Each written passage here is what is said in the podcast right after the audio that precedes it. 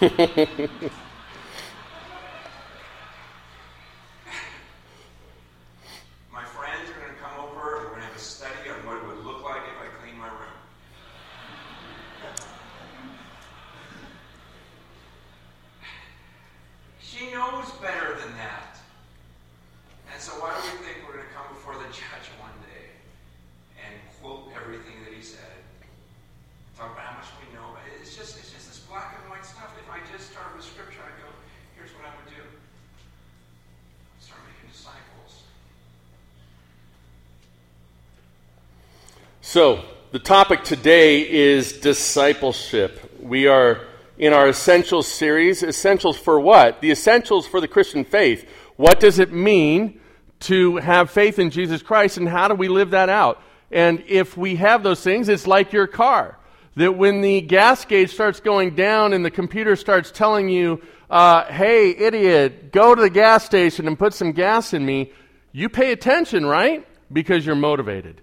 Because you're motivated. And so those are the essentials that in order for your car to move, you got to have the gas in it, right? So, in the same way, with the Christian faith, what are those essential things that we need to be doing, that we need to be about? in order that we might thrive, in order that we might truly be walking and abiding in Christ. So today we talk about discipleship. It is our theme. I have it up behind me. It's on your bulletins. It's on our website. It's all around us. Seems to me like I've told us to go clean our room a lot. Because the question is this morning, and let's start on the front side have I discipled anybody this year? Or is this just a bunch of words?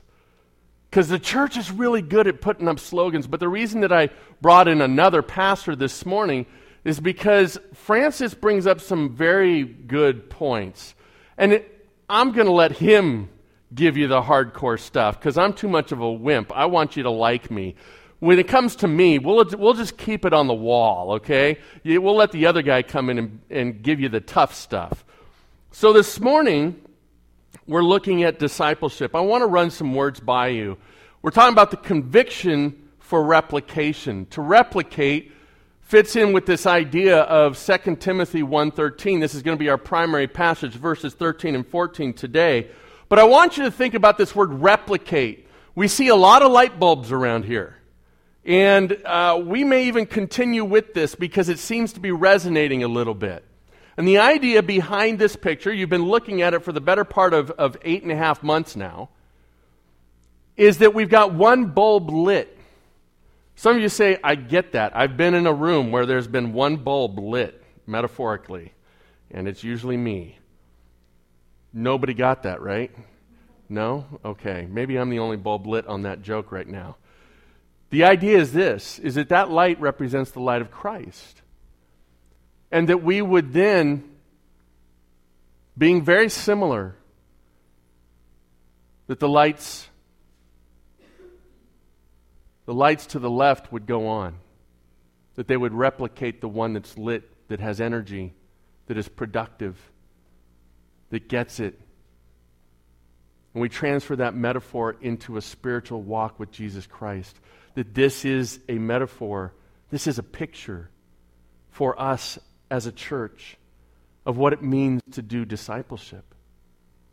There's an interesting quote that I'm going to share with you later at the end of the sermon that's really going to help, at least it helped me articulate the difference between a Christian and a disciple. Did you know that there's a difference? There's a vast difference between a Christian and a disciple. And so this morning, I want you to understand that when we started out, we had five bulbs over on this side, and none of them were lit. For four months, none of them were lit. And then the light went on for a man named Paul, not the apostle. We don't know him personally. But Paul was in our lives for just a short period of time. If you were here for Easter, you heard Paul's testimony. Tremendous. But Paul, the Lord has moved up to Sacramento, and, and we continue to pray for him and, and know that he's, he's in a good church there. But we had our moment, and we saw that light go on for Paul. There's kids from our lifetime program that those lights represent. There are others that we just heard about through um, a ministry that we do here called Options for Women, where one of ours, Trish, helped turn the light on for someone who was desperately hurting. And now we have at least two more to go. And we have, by my count, three months. My hope is that we have to hang more lights. I believe we will. This is the picture of discipleship if we're doing it right. And so we're going to look at all that uh, that represents this morning. Let me give you a quick picture. I want you to, I, I'm going to explain this a little bit later, but I want you to look behind that young lady's head. And you see my laptop. This was a few weeks ago and I was blessed to uh, go out to Catalina, Catalina, Island and to repose for a bit of time and spend some private time with the Lord. And so I had a little bit of a layover in Avalon. It was very hard, it was arduous. Um, and I'm sitting there in Avalon, and I've got some friends that are there that I had connection with throughout the years because of this camp that I used to speak at. But I thought, I'm only going to be there for a little bit of time. I don't want people to go out of their way. So, Lord, if you want to intersect us, you just do it. I was sitting behind that computer with my face facing out to that window, and that young lady slammed her face up against the window and made me lose my coffee. Let's just put it that way. God bless Amanda. And, you know, sometimes it's just nice to know that you were remembered. I haven't seen them for three years. She's just walking by and she sees me in a window at a cafe. And then we spent two and a half hours sharing what God's doing in their life. We'll get back to that in a moment. This morning, as we continue on, I want to share this quote with you by Oswald Chambers. He says this about discipleship Discipleship and salvation are two different things. A disciple is one who, realizing the meaning of the atonement, deliberately gives himself up to Jesus Christ in unspeakable gratitude. Wow, that is a pithy and deep statement, isn't it? Hopefully, by the end of our sermon today, we're going to understand a little bit more about that. Let me read for you a passage of scripture before we get into the main text. It's 1 Corinthians 4:20. I encourage you write this in your sermon notes because it's not there. It's something that the Lord gave to me this morning, but it was a, a ministry and life verse for, my, for me for many years. And so maybe that's why I feel compelled to share it to you. Think about this in context to where we started with Francis Chan's words. Paul says this to the church at Corinth. He says, For the kingdom of God does not consist in talk, but in power. For the kingdom of God does not consist in talk, but in power. And I realized in a, in a quick study, a quick word study, I'm going to move this forward just a little bit so I feel more close to you. There we go. How many times the word power is listed in the book of 1 Corinthians. There's a reason that the early church thrived and it multiplied. They made disciples. And they didn't do it in their own power. They did it in the power of Christ. So let's look and examine this morning and see what that looks like. This morning, our main text is 1 Corinthians, I'm sorry, 2 Timothy 1 13 through 14. It's on the screen, but you can turn in your scriptures if you would like. And if there's anyone who would like a Bible this morning, raise your hand. We'll get one to you. Our, uh, our ushers in the back will bring one to you. Paul is writing to his disciple, Timothy, and I encourage you to look at the entire passage of uh, chapter 1, and, and you'll see a little bit more of the context there. But for the sake of our focus this morning, we're simply going to focus on 13 and 14, and then we'll have some surrounding verses later on. Paul says this Follow the pattern of sound words that you have heard from me in the faith and love that are in Christ Jesus. By the Holy Spirit who dwells within us, guard the good deposit entrusted to you. So Paul is saying, Timothy, follow what you have seen and heard in me, the sound words. What does he mean by the sound words? He, mean, he means this. He means the gospel. He means the instruction by the Lord. And he says, follow that. Follow what you are hearing from me, but in essence, not just but from me, but from our fatherly master in heaven. And he reminds him that that message is in the faith and love that are in Christ Jesus, always pointing to Christ. When we seek to make disciples, when we focus on discipleship, the way that we make this happen, not in our power, but in His power, is to, to talk about Him. Now remember what 1 Corinthians 4 says. Same writer, same author, right? He says the kingdom of, of God is not in words, but it is in power. So this is the transformational thing that Francis Chan's talking about is that we spend time gathering, and you know my affinity for, for ripping off the Greek and Hebrew to all of you guys. Pretty soon, I think it's so effective, I might branch into Aramaic, okay, or Syriac, or, you know, who knows? Well, I have my own language, and you guys know that too, so. We gather a lot of knowledge. But I think of those words that Francis hit me with. You see, there's a day coming where I'll stand before my Father to say thank you for all that He has done, and He will open up my inheritance to me. I look forward to my little group, right? My disciples that Christ gave to me. And you think about the replication of that in the high priestly prayer in John 17, Jesus says to his Father in his agony, He says, You gave them to me. I have not lost one except the son of perdition. I look forward, and y'all are there, okay? You all are in my little posse up in heaven. We're going to be gathered there together. Oh, yes, there's an inheritance, there's all that stuff. But what I so desperately don't want to experience is accepting that inheritance and nobody there to share it. It haunts me.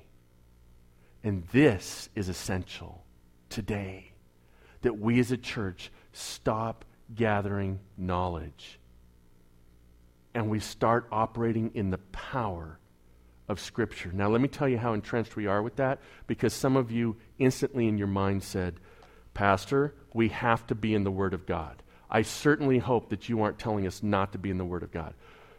I certainly hope that you're hearing what Francis is saying. We have no problem with that. You will always hear from us. It's, it's our core values up here that we are equipping the saints through the Word of God. But if we want to experience the power that we're hearing from Paul, then Let's gather today 5:30 here for our prayer meeting because nothing according to Christ happens within the kingdom without prayer. Nothing. We want to see the power of Christ come and make disciples. We want to see us get over ourselves and the inadequacies that we have and the failures. We say that I can't do this, but we want to say just prayerfully, Lord, create the opportunity. Let me share with you just the most blessed thing, one of the most blessed things I've heard in the past two weeks. I am so energized. I am so inspired with what God is doing through you. But there's a couple who would never want me to say their names, and so Roger and Linda Bensing will be sure not to be mentioned in this story. But they're out to dinner or lunch, whatever it was, and they can clarify this story because often I get them wrong. But their waitress came over and sat down next to them. I guess she was at the end of her shift. She basically said to them,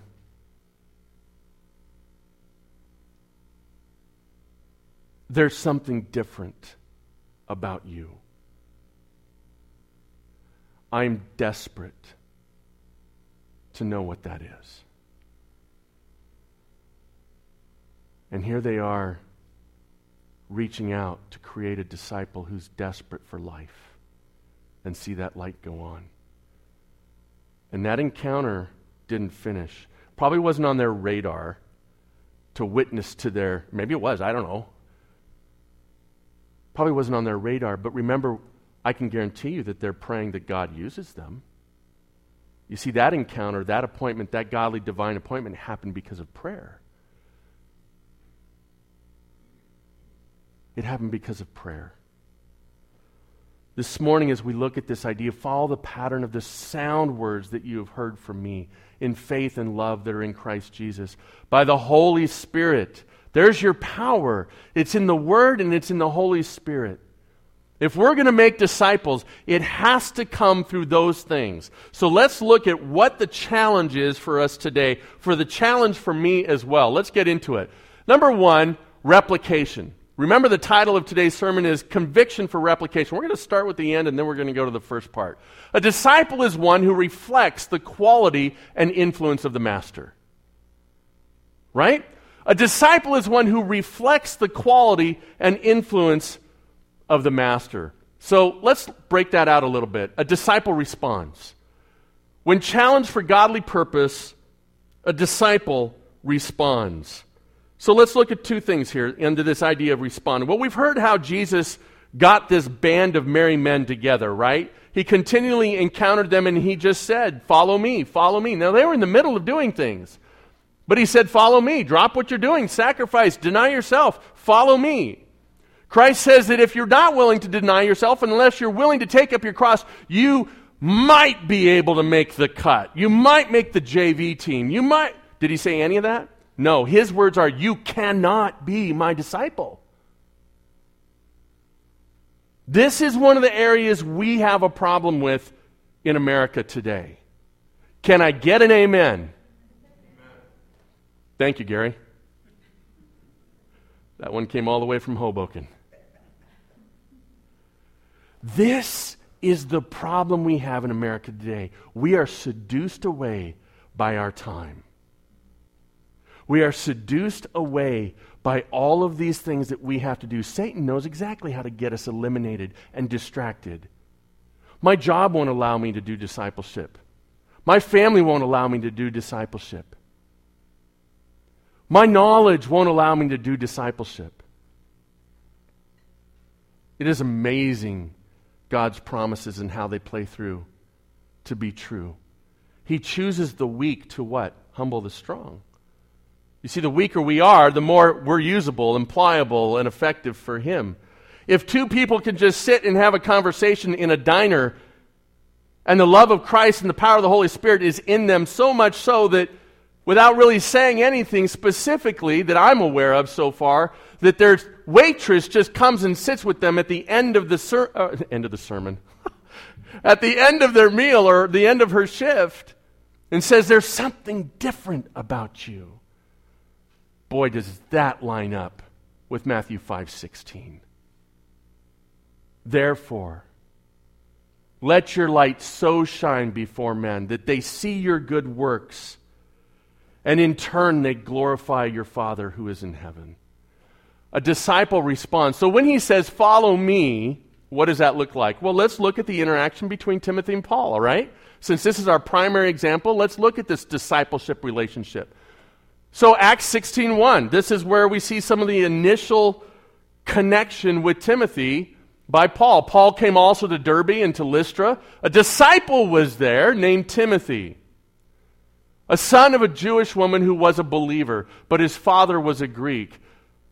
Go a little bit further in the chronology, the timeline. And having sent into Macedonia two of his helpers, Timothy and Erastus, he himself stayed in Asia for a while. Isn't this interesting? Now he's able to go into where? Into Macedonia, but Paul has to be over here in, in Asia. So now he's able to multiply the message because Timothy has moved from just being a simple disciple to a follower. And he's part of the team, and now he's part of the ministry, and he's being invested in. And Paul trusts him take this message, go minister to these people in this way. Then what happens?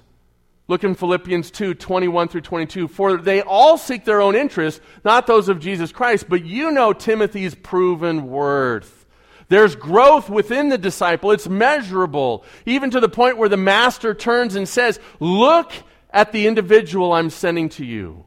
Watch him. This is the goal of discipleship. That we're able to release that person we have invested in, and they in turn are able to turn and minister to others so that the master might say, Have you considered my servant? Lastly, we get into 1 Timothy, one of these messages that Paul gives to Timothy at the end of his ministry, Paul's end of his ministry. He says, This charge I entrust to you, Timothy, my child, in accordance with the prophecies previously made about you, that by them you may wage a good warfare. And he goes on to give Timothy instruction in how to carry on the ministry, because now it will be Timothy's. There's a passing of a torch. This is a picture of discipleship.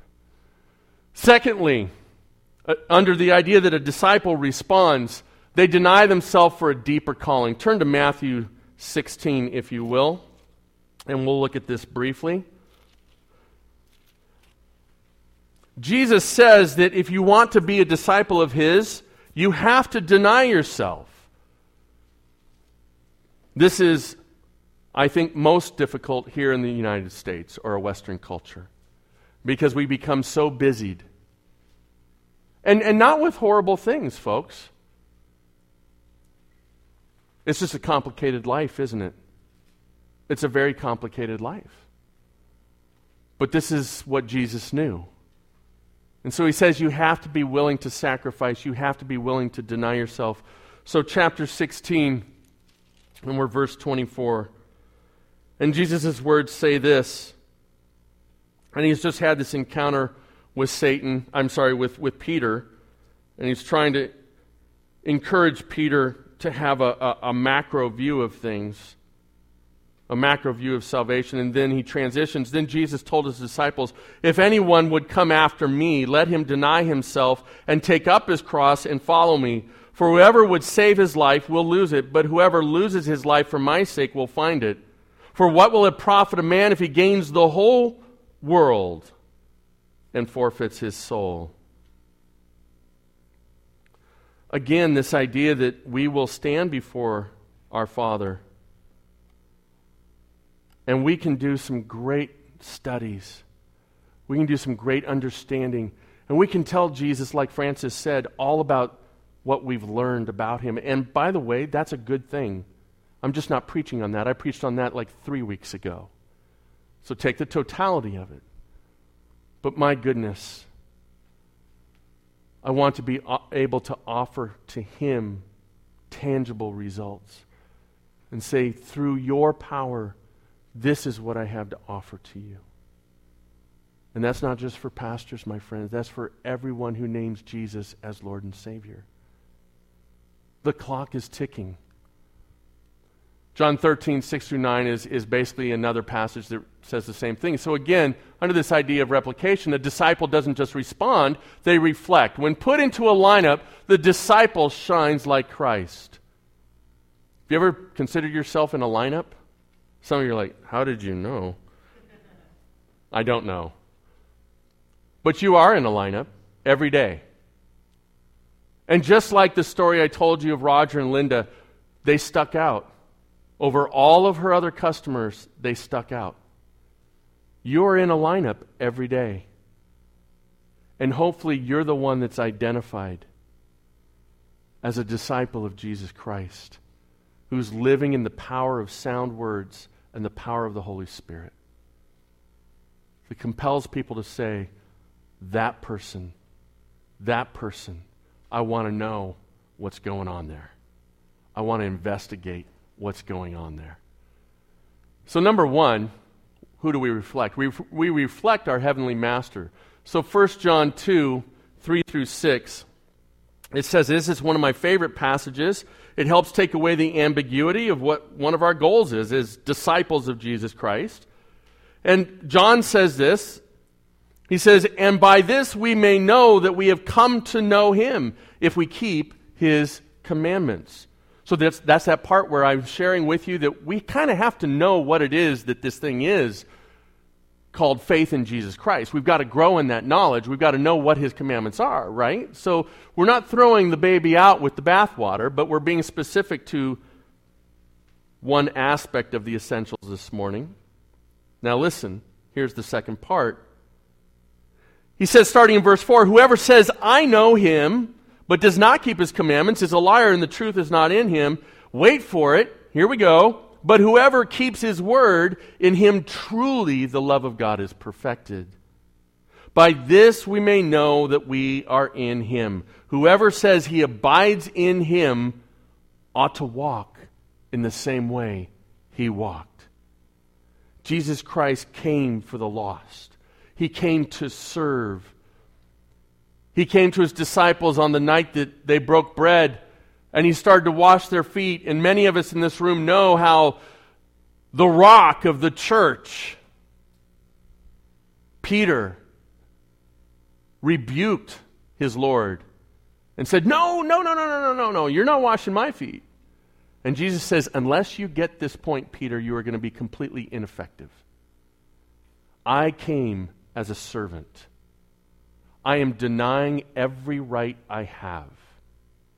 I came to serve you with love and humility. Peter's response was, Not just my feet, but all of me. This is the power that we're talking about to change people into disciples. And we'll get to that in a second. 1 Corinthians 4.17, I've already read to you um, part of that as well. So we, we look at this earthly or this heavenly master, which is our Father in, in Jesus Christ. So we're to reflect that. But secondly, uh, we're supposed to reflect our earthly coach. And this goes back to the passage that we've already been looking at this morning out of 2 Timothy, these words that Paul gives to his disciple. And he says this follow, right? Using the same word, the same emphasis that Jesus used. He says, follow the pattern of the sound words that you have heard from me. These earthly coaches are ones that will send us in good direction, profitable direction, powerful, life changing direction. Sometimes we get confused with this, and all we want to do is reflect our earthly coaches. Remember, there's two people here we're supposed to reflect. The first one is the Father. But often, and this is why I suspect Christ made it this way and set this pattern of discipleship as an essential to the faith, is that as we learn and as we grow, we are that light to the world. Amen? And being that light, sometimes people need, sometimes all of us need, to hear about the Heavenly Father through an earthly coach. That's why we have people right now sharing Christ as earthly coaches to your children, to our teens, and right now to you. We need earthly coaches. I encourage you find one if you need one and find one that will push you. If you truly want to grow in the faith, find an earthly coach that will push you. So let's get to conviction. And this idea of conviction is one that says this A disciple is one who is daily drawn to devoted discipline. Daily drawn to devoted discipline. A disciple is drawn to be better. It was interesting, without people knowing this, this was funny. I got, I got a couple compliments today um, that, that I look a little different. Maybe I shaved. Maybe I actually bathed. I don't know what it is, per se, but let's do a little examination. So, uh, you know, I wasn't necessarily all that healthy. I don't know that I still am. But we had a little interesting encounter at my house last night. I've been focusing on how I eat. And so there have been some certain results to that that I'll show you in just a moment. And I got on the scale this morning. I get on the scale every morning, which you're not supposed to do. But I love goals, and I love to see a change. Anybody like that? Like if you're dieting, you're on that scale. Why do we need to make a big parade out of what God's doing? Folks, this is our scale. This is our measurable scale. And I get it. You know, sometimes we don't want to talk about numbers. We look at numbers as a bad thing. You know, I think only in the church do we look at numbers as a bad thing. I don't look at numbers as a bad thing. I get excited. I get really excited. And by the way, you do too. I've actually heard people who try to, you know, try to parse the numbers thing. But when they pull in here and they see that the parking lot's full and they can't get in, they have to park on the street, there's a glint in their eye when they tell me about it. They're really excited about it. You see that scale, when I get on that scale and I see that I've dropped like a, a eight ounces or a pound and a half, I get real excited. And Janine's always laying in the bed and she goes, What is it? And she can always tell by my expression. This morning, the expression did not go well. My son came home yesterday. God blessed us and, and sold his, his car for him. And I tempted him. I said, Hey, man, I'll give you $800 if you drive home and watch the Warrior game with us. He's like, Okay, done. Yeah, you don't have to convince me. So he drives home. We watch the Warrior game. Surprise Janine. She comes running out of the house. She's crying. She heard the car pull up. It was just this beautiful moment. I'm working on the expedition out there. It's like this, like, Amco commercial, right? You know, I'm working, I'm all greasy, and the son drives up from college bringing his laundry home. You know, it's just this beautiful thing. And I had ordered that beautiful sanctified food that just really appeals to your waistline called pizza.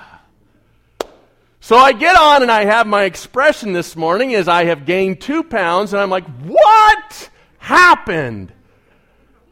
And instead of getting all that excitement and sympathy from the bed, I get, babe, let's review what you had yesterday. First of all, you started with a Krispy Kreme donut around 9 a.m. My response, my spiritual response to that was, it was only one. And then I ate a healthy lunch. And then all of a sudden, this was my response Oh, yeah, I had pizza. Hmm. You know, here's the thing a disciple is one who is daily drawn to devoted discipline. And when you're daily devoted to discipline, you see results. I went to my closet, and some of you have seen me wear this hideous jacket in the past. I spent a lot of money on this jacket, thinking which was like $32.83 for me. Um, I put this jacket as like, hey man, really stylish guys wear, wear colorful jackets that nobody else will wear. So I'm going to wear one of these, right? And I put it on, and, and my wife is like this right now. She's completely like this. And, uh, and my wife just suffered through it. She hates this jacket. She thinks it's the ugliest jacket ever. And I thought I was being stylish and, you know, really, you know, cool wearing this jacket. And so I'm looking at it and it stands out, right? It's mustard. You know, if you have a baby, you never want to see this color jacket, right? You don't want to see this color jacket. So it's standing out in my closet because everything else is kind of dark. And I'm like, man, I haven't worn that thing in forever. I don't know. So I put it on this week. So here we go. Remember, a disciple is one who's devoted, to, drawn to devotion to discipline, and we want to see change. So Here's this jacket. That was pretty good. You hear all that? that was... No, no, no, no, no, no, no, no. No, we don't clap for that. That's ridiculous. Okay? Just get over it. But if this, if I could go through starving myself, just so you get the point, that change, change, change, you getting it? That's what you clap over. That's what we've changed so far this year. Amen? Okay, I'm going to keep wearing this. no, take it off, she says. She says, take it off. Okay.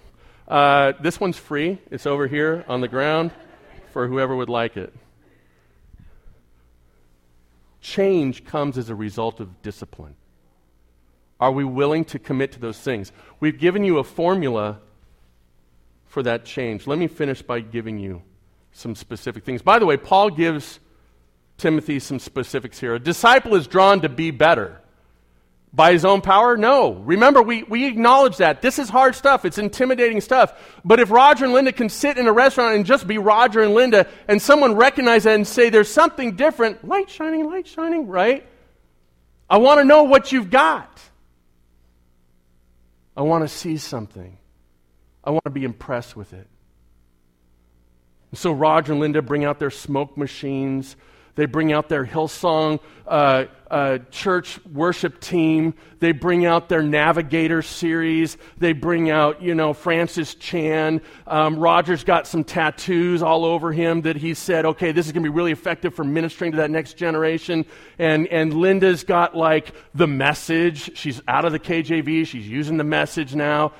Not going to happen. Um, by the way, I don't even know if they use KJV. But anyway, no, they didn't do any of that.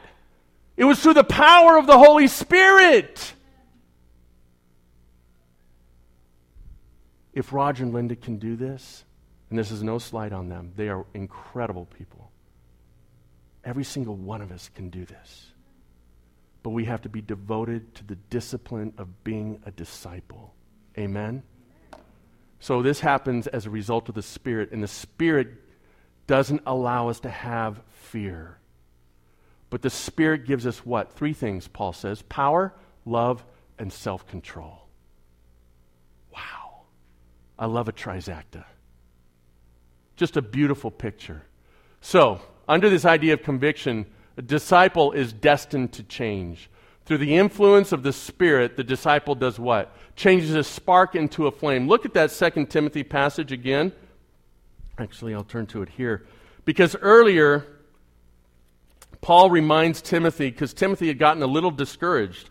He's in a big, big church in Ephesus, one of the biggest churches of the first century and second century. And he had gotten discouraged by people. This is that famous passage don't let anybody look down on your youth, right? And so uh, look at 2 1, chapter 1, verse 6. Actually, this should be 1. Um, is 2 Timothy 1 6? Okay. I'm getting there. I'm half blind with these lights. Yes, so for this reason, I remind you to fan into flame the gift of God which is in you through the laying on of my hands. For God gave us a spirit not of fear, but of power and love and self control. You see, you as a believer have that divine spark in you. You have the Holy Spirit. But Paul's saying, you know what? You need to kind of fan it into flame. Watching us light a fire in our fireplace is hysterical. There's usually three people in a, in a prone position, turning blue, blowing air onto this fire that barely will ever light. But there's a beautiful picture of us working that hard on our spiritual discipline that we might be effective with what? Power, love, and self control. It changes their perspective on suffering. Are we ready to change our perspective on suffering? You know, the thing I love about Francis is I've watched him through his ministry, and um, you know, he went the whole route of, of becoming, a, he's a very gifted speaker, and he went the route of becoming uh, very well known through speaking at camps and, and then conferences. And he started a Bible college in Simi Valley where you didn't have to pay any money to go to it. He got some of the best professors in the world to go and do those um, classes. Um, he started a church in Simi Valley that sprouted to thousands pretty quickly. Now, that's just what God had for that individual. But the reality is, He gave all that up. He gave all that up. Do you know where Francis is currently ministering? In the most difficult city in the entire world to plant a church. That city is San Francisco. He walked away from being the founder and president of a Bible college that was successful, of thousands and thousands of, of people at the expense of his family and church, and they moved into the inner city and left all their friends. Well, it's not that bad. They didn't leave their friends, but they left the comforts of their home and their ministry. We will accomplish nothing unless we're ready to sacrifice and suffer. The whole idea here is that we change others. Matthew 5:16 that we change others. This morning in closing I told you that I would challenge you. Number 1, are you ready to be a disciple? Well, you need to follow. You can't serve two masters. You need to reflect your master. This is not in your notes. This is just some closing thoughts. You need to reflect your master, Jesus and your coaches. You need to change. You need to change yourself and, and others. And then here's the conviction part, right? You need to desire greater things, and you will see greater things. You need to desire greater things, and you will see greater things. Let me share where I was going with this. By the way, here's an interesting quote It's not our responsibility to make people Christians. We get that, right? A lot of us that, that have been doing this for a long time and have been walking with the Lord, we understand that it's got to happen through the power of the Holy Spirit. That's not what this person's talking about. Listen carefully. It's not our responsibility to make people Christians and get them baptized into a particular denomination, but rather to help people decide to follow Jesus and his radical message. Maybe this is why the New Testament writers only use Christian three times, but disciple on 269 occasions. There's a difference. This couple met at the camp that I used to speak at. A few years ago, I think it was 2004 that this happened. I told the staff and all of the counselors and all the youth pastors that we were going to do something a little bit different that night. What we were going to do is we were going to have everybody get chairs in a circle and we were going to ask four students to lead that service. We were going to get out of the way. We were going to pass the torch. So we didn't just throw it on the students. We talked to them early on, and I wanted to hear from the youth pastors who needs this challenge. And they knew their kids. And then I told all of the counselors, all of the staff, that we would be surrounding that building and just praying for those students because it was time for them to step up. It was time for them to lead. It was time for them to make a radical difference. It's time for us to shut up. They've heard from us enough. One of the most powerful times in eight or ten times of speaking out there happened, and it became a routine. And that's maybe what killed it, but it became routine. But let me tell you what happened. It wasn't eloquent. Nothing deeply profound was stated. But there was sincerity, and there was an opportunity for the next generation to step up and sacrifice. You see, those students, those four students, gave up all of that free time at this beautiful lagoon with crystal blue water and kayaks and all that, and they sat in a hot room the entire afternoon praying and talking about how they would lead this time. Cost them. And they get in there and they're scared to death. And they're surrounded by every student in a circle. During that time, this young man, Levi, stood up and he said, with tears in his eyes, I, I don't really understand for sure what's happening, but I feel compelled to stop living the way I'm living and fully commit to Jesus Christ and if that means he wants me to go on the mission field, then I'll go on the mission field. A year and a half later, these two met at that camp. The last year we ran out there, they were running all the games and they were engaged to be married and they were leading my son. I just ran into them.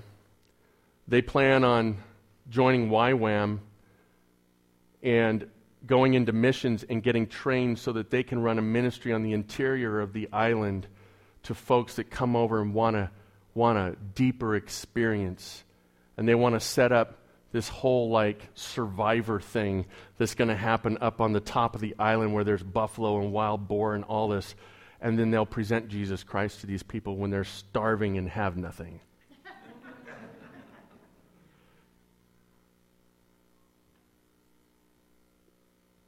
how exciting it was for me to lose my coffee. And that God made that divine appointment happen to two people I pretty much thought I'd never see again this side of heaven. And then to hear, just in one moment, the ability for God to speak and inspire, not just through me, right?